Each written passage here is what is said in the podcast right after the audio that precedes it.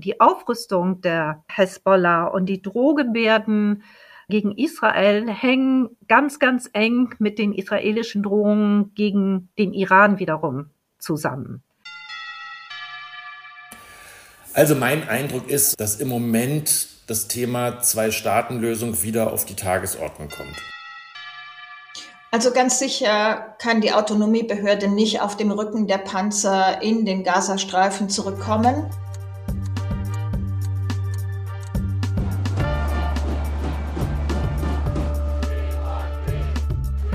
Disarm Friedensgespräche mit Linda Peikert und Jan van Aken.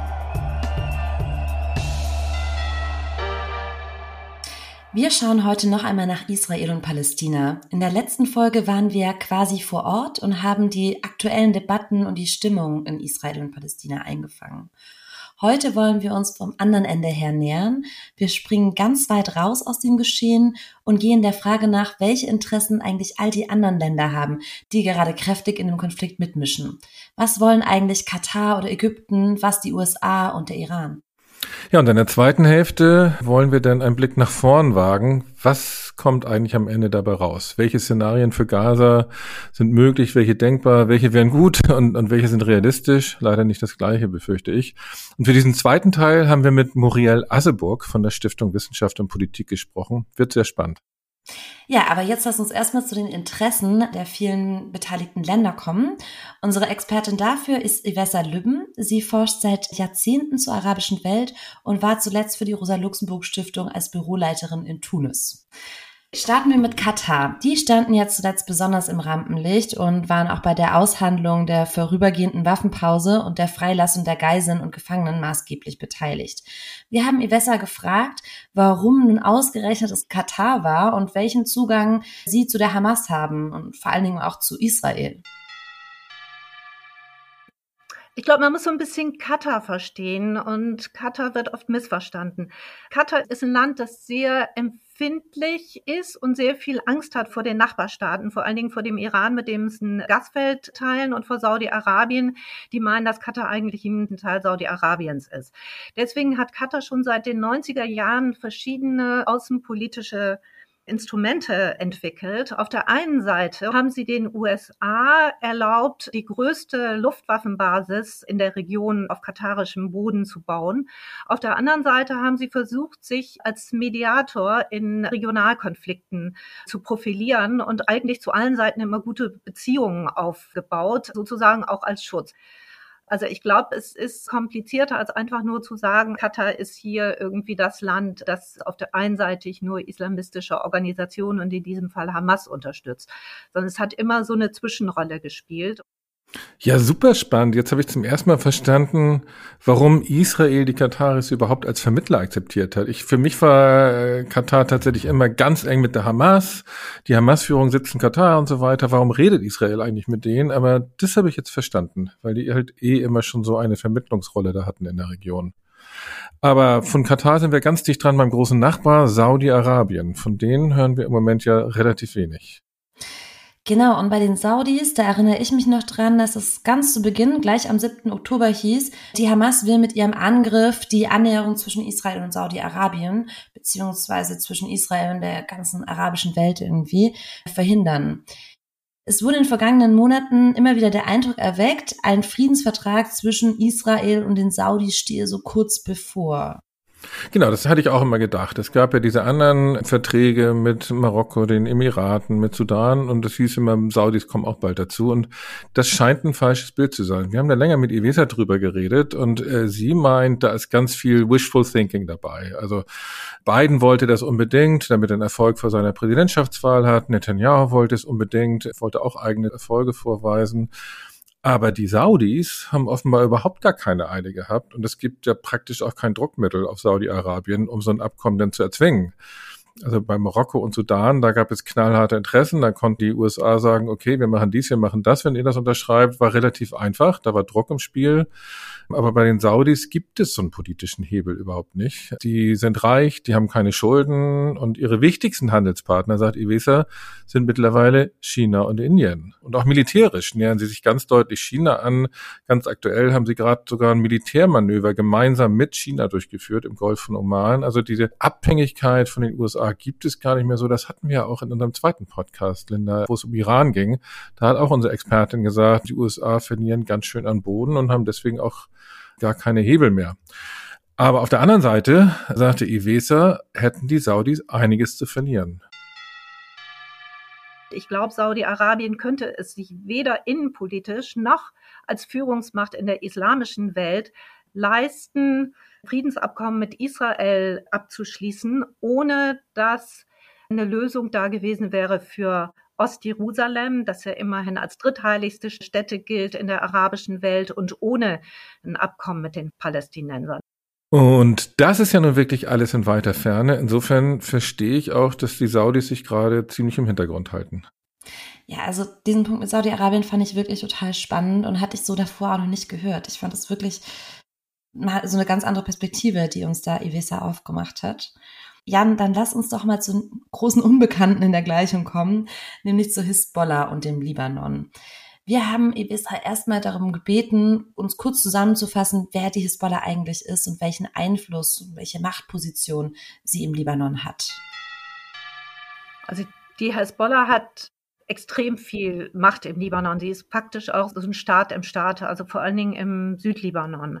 Die Hezbollah wurde gegründet in den 80er Jahren nach dem israelischen Krieg im Libanon und nach der iranischen Revolution, vor allen Dingen mit Unterstützung des Irans, dem sie sehr nahe steht.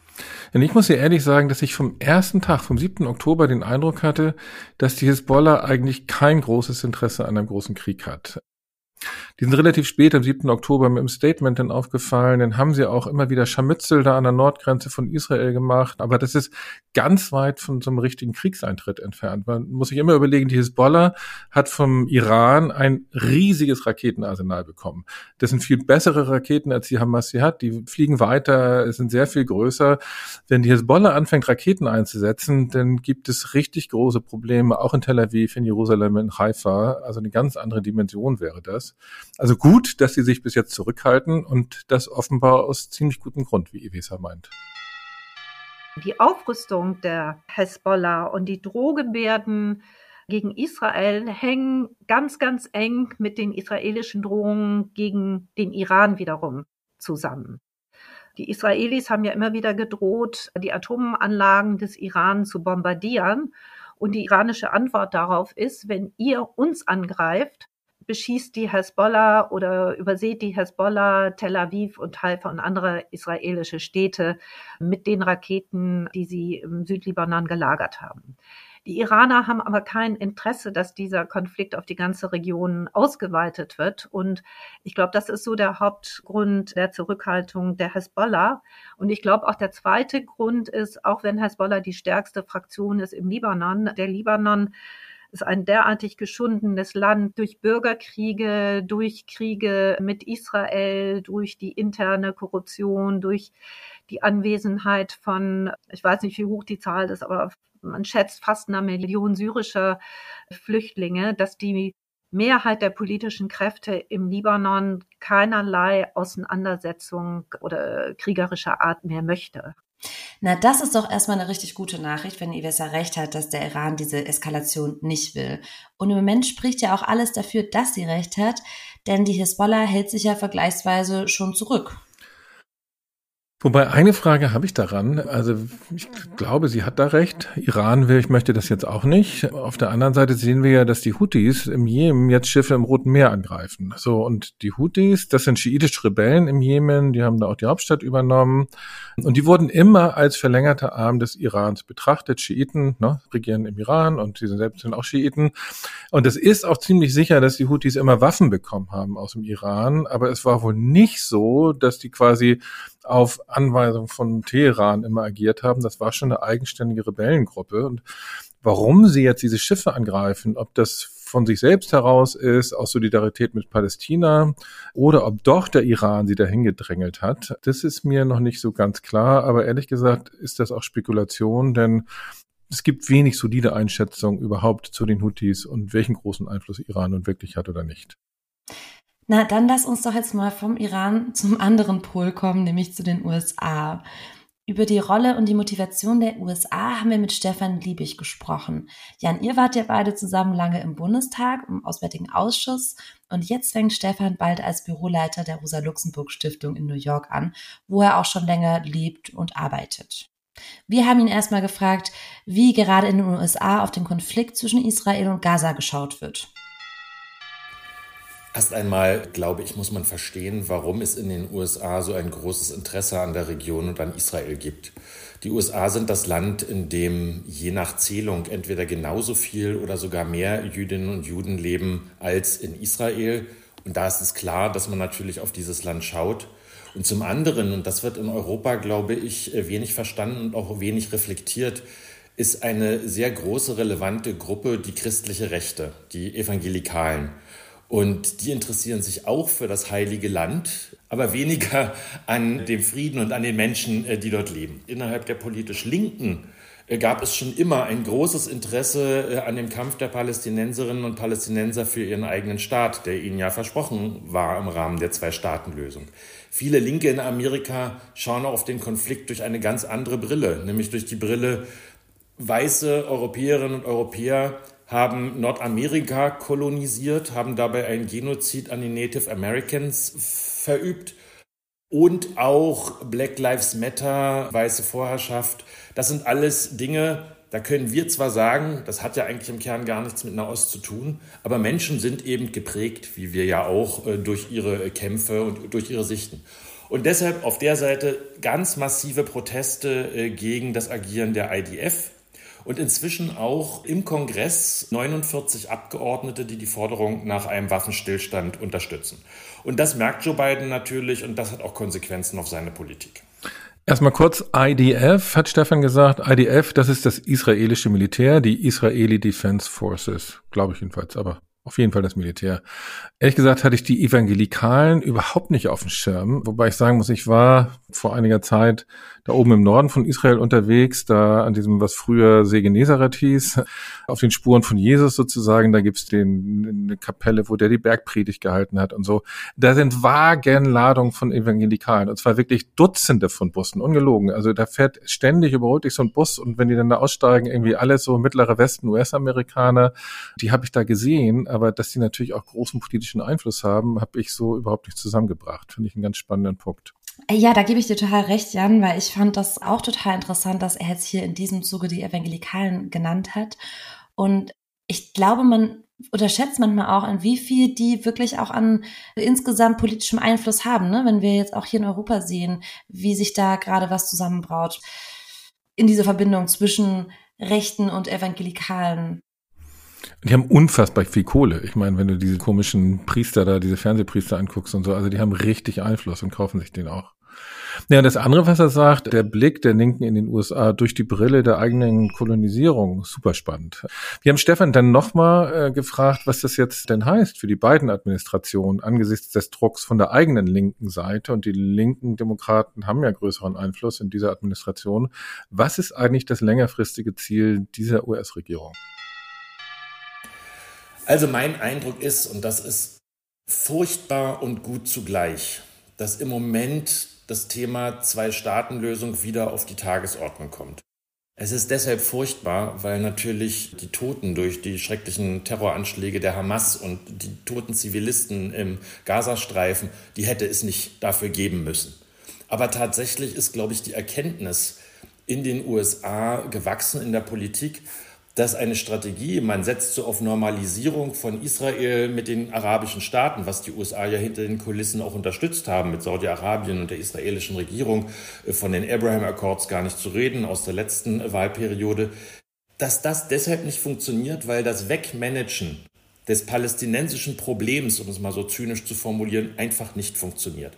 So, und das ist, glaube ich, inzwischen angekommen es gibt inzwischen Gespräche mit der palästinensischen Autonomiebehörde, ob sie nach dem Krieg im Gazastreifen die Regierungsverantwortung übernehmen. Ähm, ich glaube, viele in der US-Administration, wahrscheinlich alle, hoffen auch, dass sie es dann dort irgendwann nicht mehr mit Netanyahu zu tun haben. Und dann gibt es ja vielleicht tatsächlich einen Neuanlauf. Und das wäre den Menschen dort in der Region, also allen, die dort leben, wirklich zu wünschen. Die USA sind ja, die drehen sich ja zuerst immer um sich selbst, die Menschen in den USA. Das merken wir so im Rest der Welt nicht, wegen ihrer wirtschaftlichen Stärke. Aber in den USA gewinnt man und verliert man Wahlen nicht so sehr mit internationaler Politik. Der Nahe Osten ist da anders, aus den vorhin beschriebenen Gründen. Und deshalb glaube ich, ist das Interesse der beiden Regierungen, das Thema raus aus ihren Schlagzeilen zu haben, weil er doch die Wahlen ähm, gewinnen möchte. Und dazu glaube ich, wegen des stärkeren Drucks der linken Seite der Demokraten seiner eigenen Partei ist er stärker als andere US-Regierungen zuvor wirklich interessiert daran, dass es dort jetzt zu einer friedlichen Lösung, also einer Zwei-Staaten-Lösung kommt. Ich glaube, das ist sein echtes Interesse. Er weiß natürlich, mit was für einer Regierung er es dort zu tun hat. Ähm, er kennt zwar Netanyahu schon ewig, aber die beiden sind nun wirklich keine Freunde. Ähm, aber ich glaube, das Interesse ist es, dass man dort zu einer friedlichen Nachbarschaft eines palästinensischen und eines israelischen Staats kommt. Und das, glaube ich, ist auch im Interesse der ganzen Welt und vor allen Dingen der Menschen, die dort leben. Und auch hier nochmal kurz die Abraham Accords. Das sind die Verträge, die ich vorhin schon kurz angesprochen hatte, zwischen Israel auf der einen Seite und den Ländern wie Marokko, Sudan und den Emiraten, die vor drei Jahren noch unter Donald Trump vermittelt wurden. Abraham, weil diese drei Religionen, Islam, Christentum und Judentum, sich alle auf Vater Abraham beziehen. Ja, und zu den USA hatte auch Evesa noch einen ganz spannenden Gedanken. Den spielen wir euch jetzt gerade mal kurz ein. Es gab eine extreme Verärgerung innerhalb der arabischen Welt über die ständigen amerikanischen Vetos im Sicherheitsrat. Also ich glaube, die Amerikaner müssen aufpassen, dass sie hier nicht gerade auch bei der Konkurrenz zu Russland und China perspektivisch Einfluss verlieren durch diese aggressive Politik oder durch diese massive Unterstützung Israels. Ja, das deckt sich ziemlich mit dem, was wir in Disarm in der zweiten Folge zum Iran gehört hatten, wo unsere Expertin Gudrun Harrer so eine ziemlich ähnliche Einschätzung hatte. Ja, und damit sind wir fast durch, aber zwei Länder fehlen noch, nämlich Ägypten und die Türkei. Aus der Türkei hören wir massive Kritik an Israel. Erdogan hat die Hamas als Befreier bezeichnet. Das ist schon echt ein Hammer. So ein brutales Massaker wie das am 7. Oktober als einen Akt der Befreiung zu bezeichnen, das geht überhaupt nicht. Ich glaube, das kann man vor allem damit erklären, dass die Regierung Erdogan seit einigen Jahren so ein neo-osmanisches Projekt verfolgt, wo sie quasi alle Gebiete, die mal osmanisch besetzt waren, als ihre Einflusssphäre bezeichnen. Und Palästina war mal osmanisch besetzt und deswegen vielleicht dieser Dreh. Ja, genau, das ist aber heute noch gar nicht so Thema, denn in der nächsten Folge werden wir über die Türkei und ihre Kriege sprechen. Da werden wir uns dann auch die neue außenpolitische Strategie der Türkei genauer anschauen, den Neo-Osmanismus und ich freue mich darauf, hört dann mal im Januar rein. Ich finde, das ist nämlich auch ein Thema, das hierzulande oft wenig besprochen wird. Ja, da freue ich mich auch drauf. Wir haben auch eine ganz tolle Gesprächspartnerin, aber wir verraten noch nicht wer. ja, dann bleibt jetzt noch Ägypten und da frage ich mich immer, warum sie die Grenze nicht öffnen. Ich meine, der Gazastreifen grenzt im Süden direkt an Ägypten. Dort gibt es auch diesen einen Grenzübergang Rafah, der immer noch geöffnet ist, wo jetzt die Hilfslieferungen rüberkommen. Und Kairo hat von Anfang an gesagt, kein einziger palästinensischer Flüchtling darf ins Land. So, und ich finde das eigentlich hammerhart, vermute aber, dass es da unterschiedliche Gründe für geben kann. Einer wäre echt politisch. Sie wollen Israel nicht aus der Verantwortung entlassen und das verstehe ich auch ein bisschen. Wenn Ägypten jetzt die Grenzen aufmacht, dann wäre es für Israel ja ein leichtes, mit Waffengewalt alle Palästinenserinnen raus aus Gaza zu vertreiben. Äh, auf der anderen Seite, auch wenn ich das nachvollziehen kann, den Gedanken, ist das natürlich Politik auf dem Rücken von zwei Millionen Menschen. Ich meine, die, die wissen im Moment überhaupt nicht mehr, wo sie überhaupt noch hinfliehen sollten. Nirgendwo in Gaza ist ein sicherer Ort und äh, sie könnten sich sozusagen in Sicherheit nach Ägypten fliehen und das verhindert Ägypten gerade. Ja, und Ivessa hat auch darauf hingewiesen, dass diese Forderung nach so einer kompletten Vertreibung der PalästinenserInnen aus Gaza eben auch von den Ultrarechten in der israelischen Regierung kommt. Sie sieht bei Ägypten zwei Gründe, dass sie die Grenzen dicht lassen. Zum einen eben, um diese komplette Vertreibung zu verhindern, keine zweite Nakba, das hatten wir auch schon in unserer letzten Folge von Disarm. Und zum anderen gibt es noch einen zweiten Grund, nämlich wenn es dann hunderttausende PalästinenserInnen im Flüchtlingslager auf dem Sinai gibt, dann ist halt auch zu befürchten, dass von dort aus Angriffe auf Israel gestartet werden. Und das wäre ja dann so ein richtiges Problem für Ägypten, wenn sie dann quasi, wenn dann Israel zurückschlägt und Ägypten sich plötzlich da mitten im Krieg befindet. Das wollen die halt auf gar keinen Fall. Spannend. Eine andere Frage, die wir Ivesa auch gestellt haben, betrifft die Warenlieferungen. Wenn schon keine Personen über die Grenze zwischen Gaza und Ägypten dürfen, warum liefern sie denn wenigstens nicht noch mehr Hilfsgüter? Und ich weiß, es gibt ein Abkommen zwischen Ägypten und Israel über diesen Grenzübergang Rafah und sind, sind eigentlich Ägypten auch die Hände gebunden. Israel muss immer zustimmen. Aber in dieser aktuellen, unfassbaren humanitären Notlage könnten sie doch einfach sich mal über dieses Abkommen hinwegsetzen und eigenständig auch Dinge nach Gaza liefern. So lautet eine Kritik. Und dazu sagt Ivesa ganz klar, Warum sind die Ägypter nicht mutig genug zu sagen, also uns interessiert das im Moment nicht. Die humanitäre Situation ist so schlecht, dass wir Lastwagen durchlassen wollen. Die Ägypter haben Angst, dass wenn sie diese Abmachung mit den Israelis brechen, dass es zu, zu Kämpfen, Bombardierungen etc. kommt. Also in den ersten Wochen des Krieges sind ja Lastwagen bombardiert worden, ist der Übergang Rafah von israelischen Flugzeugen auf der palästinensischen Seite bombardiert worden. Und die Ägypter haben halt Angst, wenn sie sich nicht daran halten, dass das dann also zu, zu israelischen militärischen Gegenmaßnahmen kommt. So, jetzt haben wir mal gehört, wo die Interessen der einzelnen Akteure so liegen. Aber die Frage ist ja, wo soll das alles enden? Äh, wie genau kann es eigentlich im Gazastreifen gehen, wenn Israel irgendwann die Kampfhandlung einstellt? Irgendwann hören die auf zu schießen. Und dann braucht es ja eine Idee, wie es danach im Gazastreifen weitergehen soll. Bis jetzt hat Israel offenbar noch gar keinen Plan für danach. Aber es gibt einige Äußerungen aus Israel, die Schlimmes befürchten lassen. Da heißt es zum Beispiel, wir wollen dauerhaft Sicherheitsverantwortung in Gaza übernehmen oder auch Gaza soll kleiner werden. Und die Rechtsradikalen in der Regierung Netanyahu sprechen sogar von dauerhafter Vertreibung der Palästinenserinnen aus Gaza. Ägypten sagt auf der anderen Seite, haben wir ja gehört, wir wollen hier keine Flüchtlingslager und die USA, haben wir auch gerade gehört, äh, machen Druck darauf, dass Gaza nicht kleiner wird, ähm, dass es möglicherweise doch wieder eher in Richtung Zwei-Staaten-Lösung geht. Was ist in dieser Gemengelage überhaupt noch realistisch? Dazu sprechen wir mit Muriel Asseburg. Sie arbeitet bei der Stiftung Wissenschaft und Politik, SWP. Und ich finde, Muriel ist eine der besten Kennerinnen des Israel-Palästina-Konfliktes hier in Deutschland. Ich freue mich sehr, dass du dir die Zeit genommen hast. Ich freue mich auch. So, du hast neulich mal mehrere Szenarien skizziert, wie es denn weitergehen könnte in Gaza. Ich fand die alle sehr spannend und ich würde mal ganz unüblicherweise mit dem Positiven anfangen. Also wie könnte denn im besten Fall eine längerfristige Lösung für Gaza aussehen?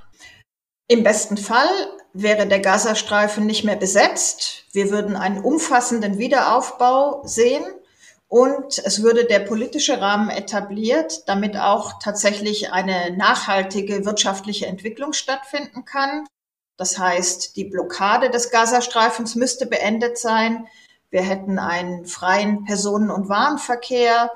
Die Menschen in Gaza könnten auf die Ressourcen zugreifen, also zum Beispiel das Erdgas vor der Küste. Und wir hätten einen Gazastreifen unter palästinensischer Kontrolle. Das heißt, die Autonomiebehörde würde letztlich auch den Gazastreifen kontrollieren. Um dahin zu kommen, denke ich, braucht man einen Übergang. Also das ist nichts, was von jetzt auf gleich geht. Und ich denke, in diesem Übergang bräuchte es eine internationale Präsenz, eine internationale Verwaltung, also internationale Truppen und Verwaltung, die für Sicherheit, für innere Ordnung und für die Versorgung der Bevölkerung sorgen würden. Und international, äh, was heißt das jetzt? Sind das UN-Blauhelme oder like-minded äh, Staaten, also eine Koalition der Willigen oder was könnte das sein? Ich kann mir tatsächlich nur vorstellen, dass das eine ja, Koalition der Willigen ist, angeführt von den USA, denn die USA sind eigentlich der einzige Akteur, bei dem man sich vorstellen kann, dass Israel dem zustimmen wird. Einer UN-Präsenz, die für Sicherheit sorgt, wird Israel nicht vertrauen, Sicherheit zu gewährleisten. Und das liegt auch daran, dass Israel mit UN-Präsenz nicht immer positive Erfahrungen gemacht hat. Und derzeit, wenn man in den Norden schaut, sieht man eben auch, dass die UNIFIL-Präsenz im Süden des Libanon die Sicherheit Israels nicht gewährleisten kann, dass die Hisbollah bis an die Grenzlinie vorgedrungen ist. Nochmal zurück zu der Idee, dass das ein robuster Einsatz einer Koalition der Willigen ist, also völlig außerhalb vom UN-Sicherheitsrat, angeführt von den USA. Das wäre ja was, das könnte Biden mit Netanyahu verhandeln, aber was würden die Palästinenserinnen dazu sagen? Die Hamas, was würde Katar dazu sagen? Ägypten, ich meine, USA ist ja nun auch Erzfeind, zumindest von der Hamas. Also wie kann das funktionieren? Der Hauptpunkt ist ja, dass das nicht nur zwischen den USA und Israel verhandelt werden kann und dass so eine Präsenz eingebunden sein muss tatsächlich in einen umfassenderen Prozess, der eine Konfliktregelung aufzeigt. Sonst hätte man ja hier eine, eine Mission ohne Ende. Das werden die USA nicht wollen und das werden vor allem die Truppensteller, die ja neben den USA auch da sein müssen, nicht wollen. Und es gibt keine, ist mir auf jeden Fall nicht bekannt, eine entsprechende internationale Präsenz. Also wenn man sich das Modell zum Beispiel der Multinational Force and Observers im Sinai anschaut, dann ist die ja nach einem Friedensprozess, nach einem Friedensvertrag eingerichtet worden, um die Umsetzung dieses Friedensvertrages zu überwachen. Und wenn man jetzt davon ausgeht, dass das vor einem Friedensvertrag eine Truppe eingesetzt wird, dann muss sie ja zumindest im Rahmen eines Prozesses eingesetzt werden, mit einem klaren Endziel und mit klaren Stufen, wie man zu diesem Endziel kommt. Und da müsste die internationale Gemeinschaft sehr, sehr viel politischen Willen aufbringen, um dieses Endziel vorzugeben, um nicht nur die USA Israel die Palästinenser, sondern eben auch andere Staaten, vor allem die regionalen Staaten, mit an Bord zu holen, diesen Prozess mit zu begleiten, abzufedern, zu unterstützen. Ja gut, aber die, dieses Szenario ging ja eh davon aus, hast du gerade gesagt, dass mittelfristig Machtübergabe an die palästinensischen Selbstverwaltung, im Grunde genommen zwei Staatenlösung. Das ist ja auch das, was die USA eigentlich oder zumindest die beiden Administrationen als Ziel haben. Ist da irgendeine Chance mit der jetzigen israelischen Regierung auch nur in die Richtung zu denken? Halte ich für sehr, sehr schwierig. Aber die Frage ist so ein bisschen, ob die Zäsur des 7. Oktober auch eine Zäsur im Nahostkonflikt wird, ja? Ob die internationale Gemeinschaft, allen voran die USA, diese Haltung aufgeben, die sie seit spätestens 2014 hatten, nämlich zu sagen, wir können ja den Frieden nicht mehr wollen als die Parteien selbst. Und deshalb machen wir nur noch Krisenmanagement, aber wir versuchen gar nicht mehr aktiv einen Friedensprozess voranzutreiben. Und für mich wäre jetzt die Frage vor dem Hintergrund des Schocks vom 7. Oktober, vor dem Hintergrund dieses furchtbaren Kriegs im Gazastreifen und vor dem Hintergrund, dass das Risiko einer regionalen Eskalation ja nach wie vor nicht gebannt ist, schafft die internationale Gemeinschaft das, den politischen Willen jetzt zu generieren, tatsächlich? Den Prozess aufzusetzen, die israelische Regierung sowie die Palästinenser letztlich an den Verhandlungstisch zu bringen und über den Prozess dazu beizutragen, dass in den beiden Gesellschaften dann auch wieder politische Führungen entstehen können, die tatsächlich so einen Friedensprozess vorantreiben wollen und vorantreiben können. Mit der jetzigen Regierung in Israel geht es sicher nicht. Und es geht auch mit der jetzigen politischen Führung in den palästinensischen Gebieten nicht, der es an Legitimität und Kapazitäten mangelt. Dann würde ich jetzt nochmal so zu den realistischen Szenarien kommen, vielleicht auch zu den düsteren realistischen Szenarien. Ihnen ist sehr gemein, dass die Abriegelung des Gazastreifens, wie wir die so seit 2008 haben, weitergehen wird, unter verschärften Bedingungen. Wie genau würde das dann aussehen? Also verschärfte Abriegelung muss man sich, glaube ich, vorstellen wie eine richtig harte Grenze, über die nichts mehr in die eine oder andere Richtung geht. Das heißt, es würden überhaupt keine Importe und Exporte mehr über die Grenze zwischen Gazastreifen und Israel gehen. Es würde überhaupt keine Versorgung mehr stattfinden, also kein Trinkwasser, keine Elektrizität, kein Treibstoff, aus Israel in den Gazastreifen gelangen. Es würden keine Arbeitskräfte mehr aus dem Gazastreifen nach Israel kommen. Und es würden auch keine medizinischen Überweisungen aus dem Gazastreifen nach Israel oder in die Westbank mehr gelangen. Das heißt, die Menschen im Gazastreifen wären nicht nur darauf angewiesen, über Rafah aus Ägypten versorgt zu werden, sondern sie würden noch mehr Einkommensmöglichkeiten verlieren. Und damit wären sie noch mehr von internationalen Hilfsleistungen abhängig, als das schon vor dem 7. Oktober der Fall wäre. Und man kann sich auch noch vorstellen, dass hinzukommen würde, dass die Fischereizone, die ohnehin schon sehr stark beschränkt ist, noch weiter eingeschränkt wird und dass auch da wieder Lebensgrundlagen, Einkommensmöglichkeiten für die Palästinenserinnen und Palästinenser im Gazastreifen verloren gehen. Also diese verschärfte Abregelung wäre das eine. Dazu gehört ja auch sehr wahrscheinlich in diesem düsteren Szenario eine dauerhafte Vertreibung. Es wird ja immer gesagt, zumindestens entlang des Zaunes noch größerer Sicherheitsstreifen. Das ist nun genau das landwirtschaftliche Land. Wie soll das überhaupt gehen? Die USA sagen auf der anderen Seite, auf gar keinen Fall darf es eine Verkleinerung des Landes für die Palästinenserinnen in Gaza geben. Welche Lösung könnte da am Ende bei rauskommen? Also Israel hat das sehr deutlich gemacht, dass sie die Sperrzone entlang des Zaunes vergrößern wollen. Sie sprechen von eins bis fünf Kilometer Breite dieser Pufferzone. Und selbst wenn es nur ein Kilometer wäre, würde das Teile von Gaza-Stadt umfassen. Das heißt, es würden landwirtschaftliche Flächen verloren gehen, aber es würde tatsächlich auch Wohnraum verloren gehen.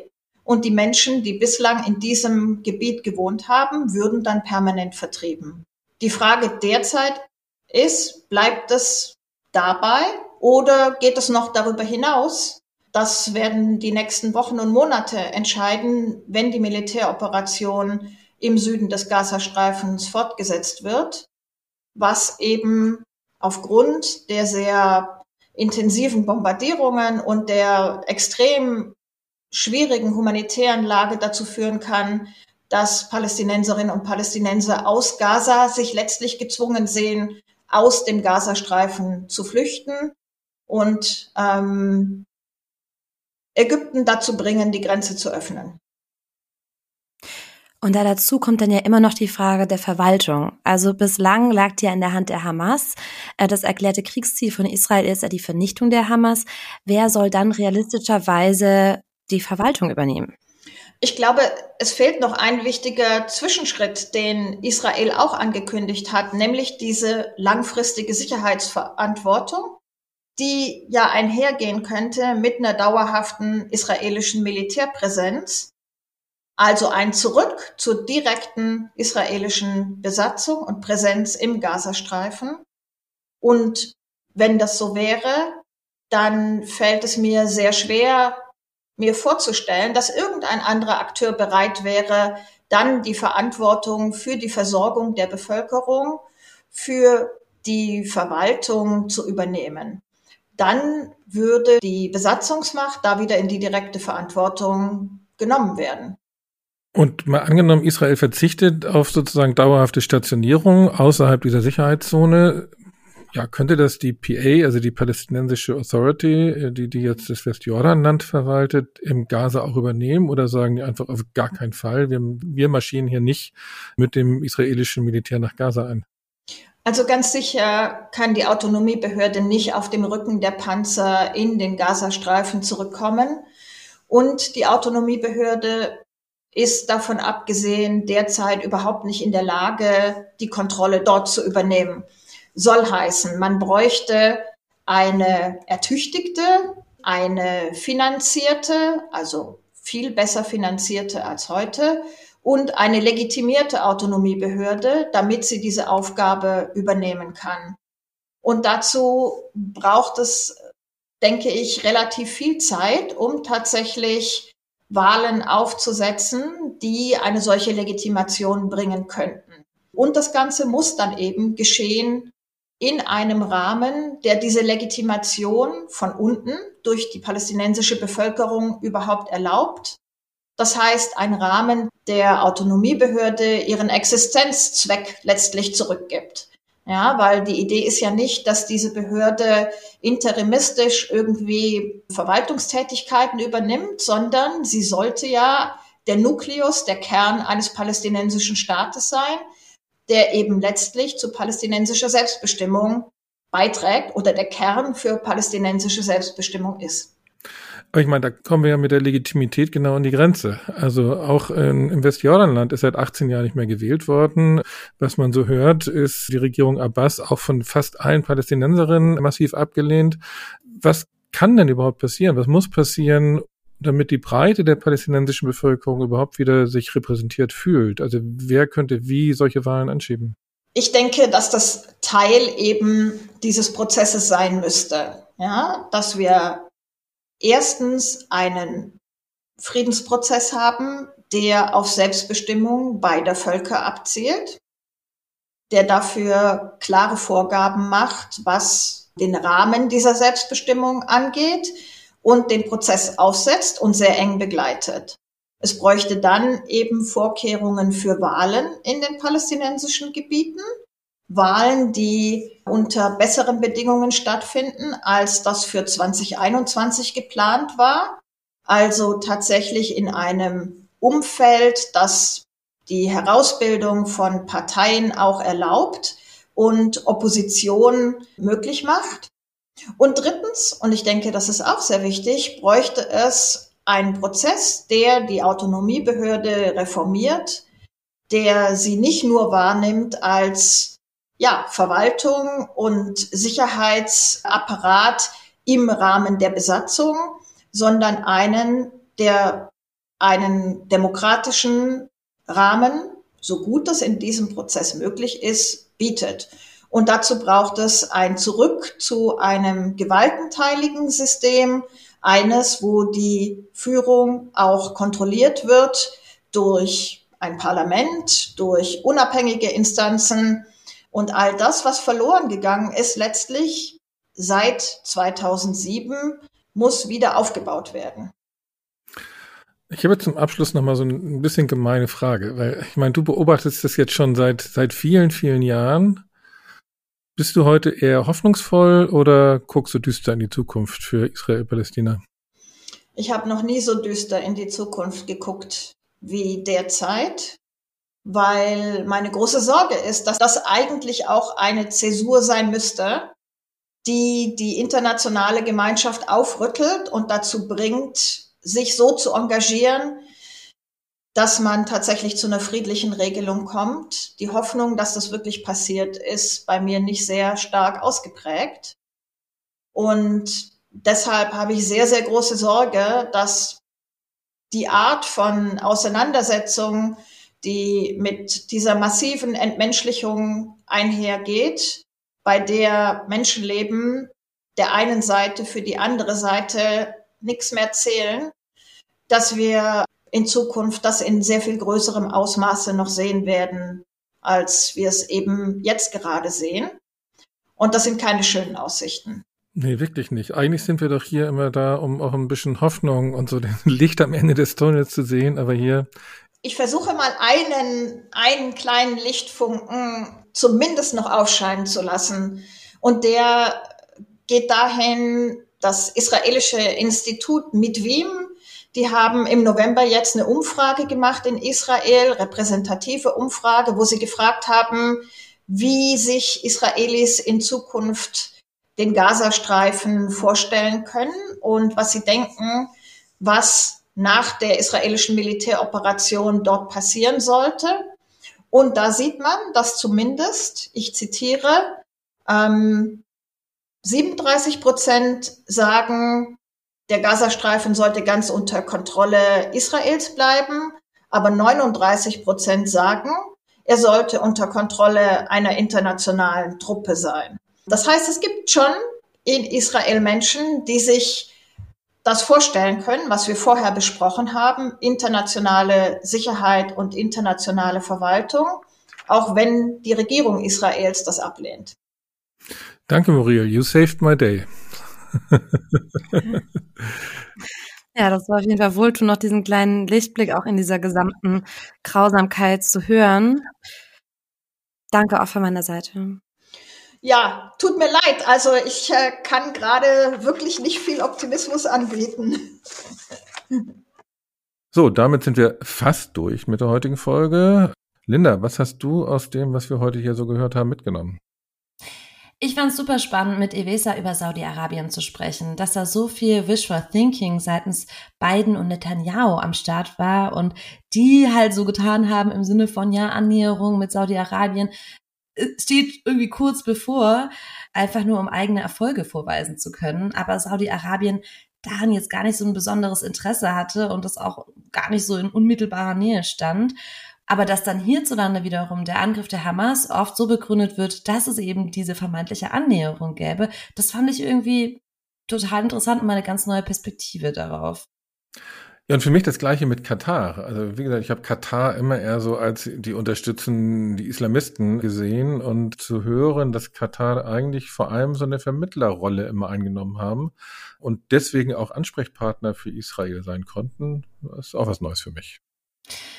Ja, und dann im zweiten Teil, wo wir mit Muriel gesprochen haben, muss ich sagen, bei mir zieht so richtig nach dieses Hoffnung und gleichzeitig Desillusion. Also warum Hoffnung? Ich, irgendwie wird jetzt gerade sehr viel über Zwei-Staaten-Lösungen diskutiert, auch international diskutiert. Und Muriel meint ja trotzdem, für sie sah es noch nie oder zumindest schon lange nicht mehr so düster aus.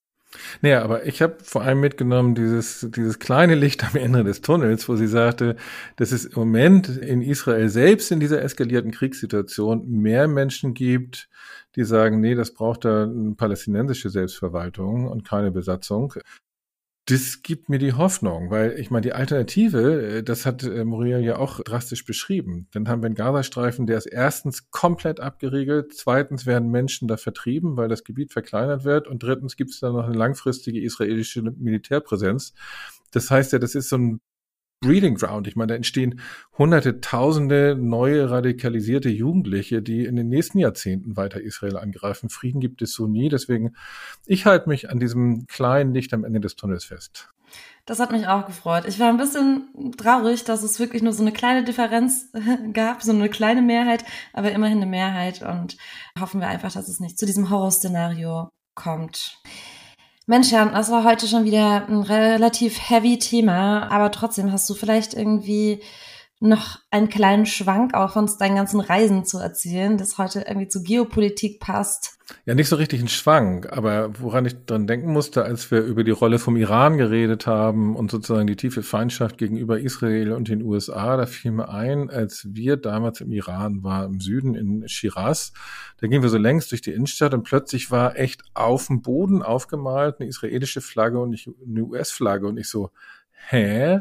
Die mögen die doch nicht, warum haben sie hier Flaggen aufgemalt? Und äh, mein Kollege Alex sagte dann, äh, Jan, die haben es auf dem Boden aufgemalt, damit man mit seinen schmutzigen Füßen darüber geht. Also man sollte sozusagen die israelische Flagge mit Füßen betrampeln. Deswegen haben sie es gemacht. Und da dachte ich so, wow, also wie weit Propaganda gehen kann, dass du das in den Alltag der Menschen einbaust und sie ja, dann irgendwann findest du das normal, auf dieser äh, Flagge mit Füßen zu trampeln? Also wie du das dann in den nächsten Generationen wieder rauskriegst im Iran, wird auch nicht einfach sein. Aber ja, da muss ich dran denken, Iran hat da halt eine ganz tief sitzende Feindschaft, die beidseitig ist, aber gibt es noch viel zu tun in den nächsten Jahrzehnten. Boah, das finde ich schon krass. Also im ersten Moment, wenn ich das so sehen würde auf dem Boden, würde ich erstmal auch denken, hä, krass ist das jetzt hier so, ne, so eine Art von Friedensangebot. Sie und dann steckt das dahinter. Das macht es natürlich wieder unglaublich düster und auch traurig. So, dann sind wir jetzt am Ende angelangt unserer Folge. Wir freuen uns wie immer über Feedback. Lasst uns überall fünf Sterne da oder ein Abo, das hilft uns unglaublich für die Verbreitung. Für euer Feedback erreicht ihr uns per E-Mail unter disarm.rosalux.org. Jan findet ihr unter Blue Sky, Twitter gerade eher so ein bisschen weniger, ne, als Van Aken in einem Wort und mich als Linda Palker bei Insta, Twitter und Blue Sky. Bis dahin. Danke fürs Zuhören und bis zum nächsten Mal.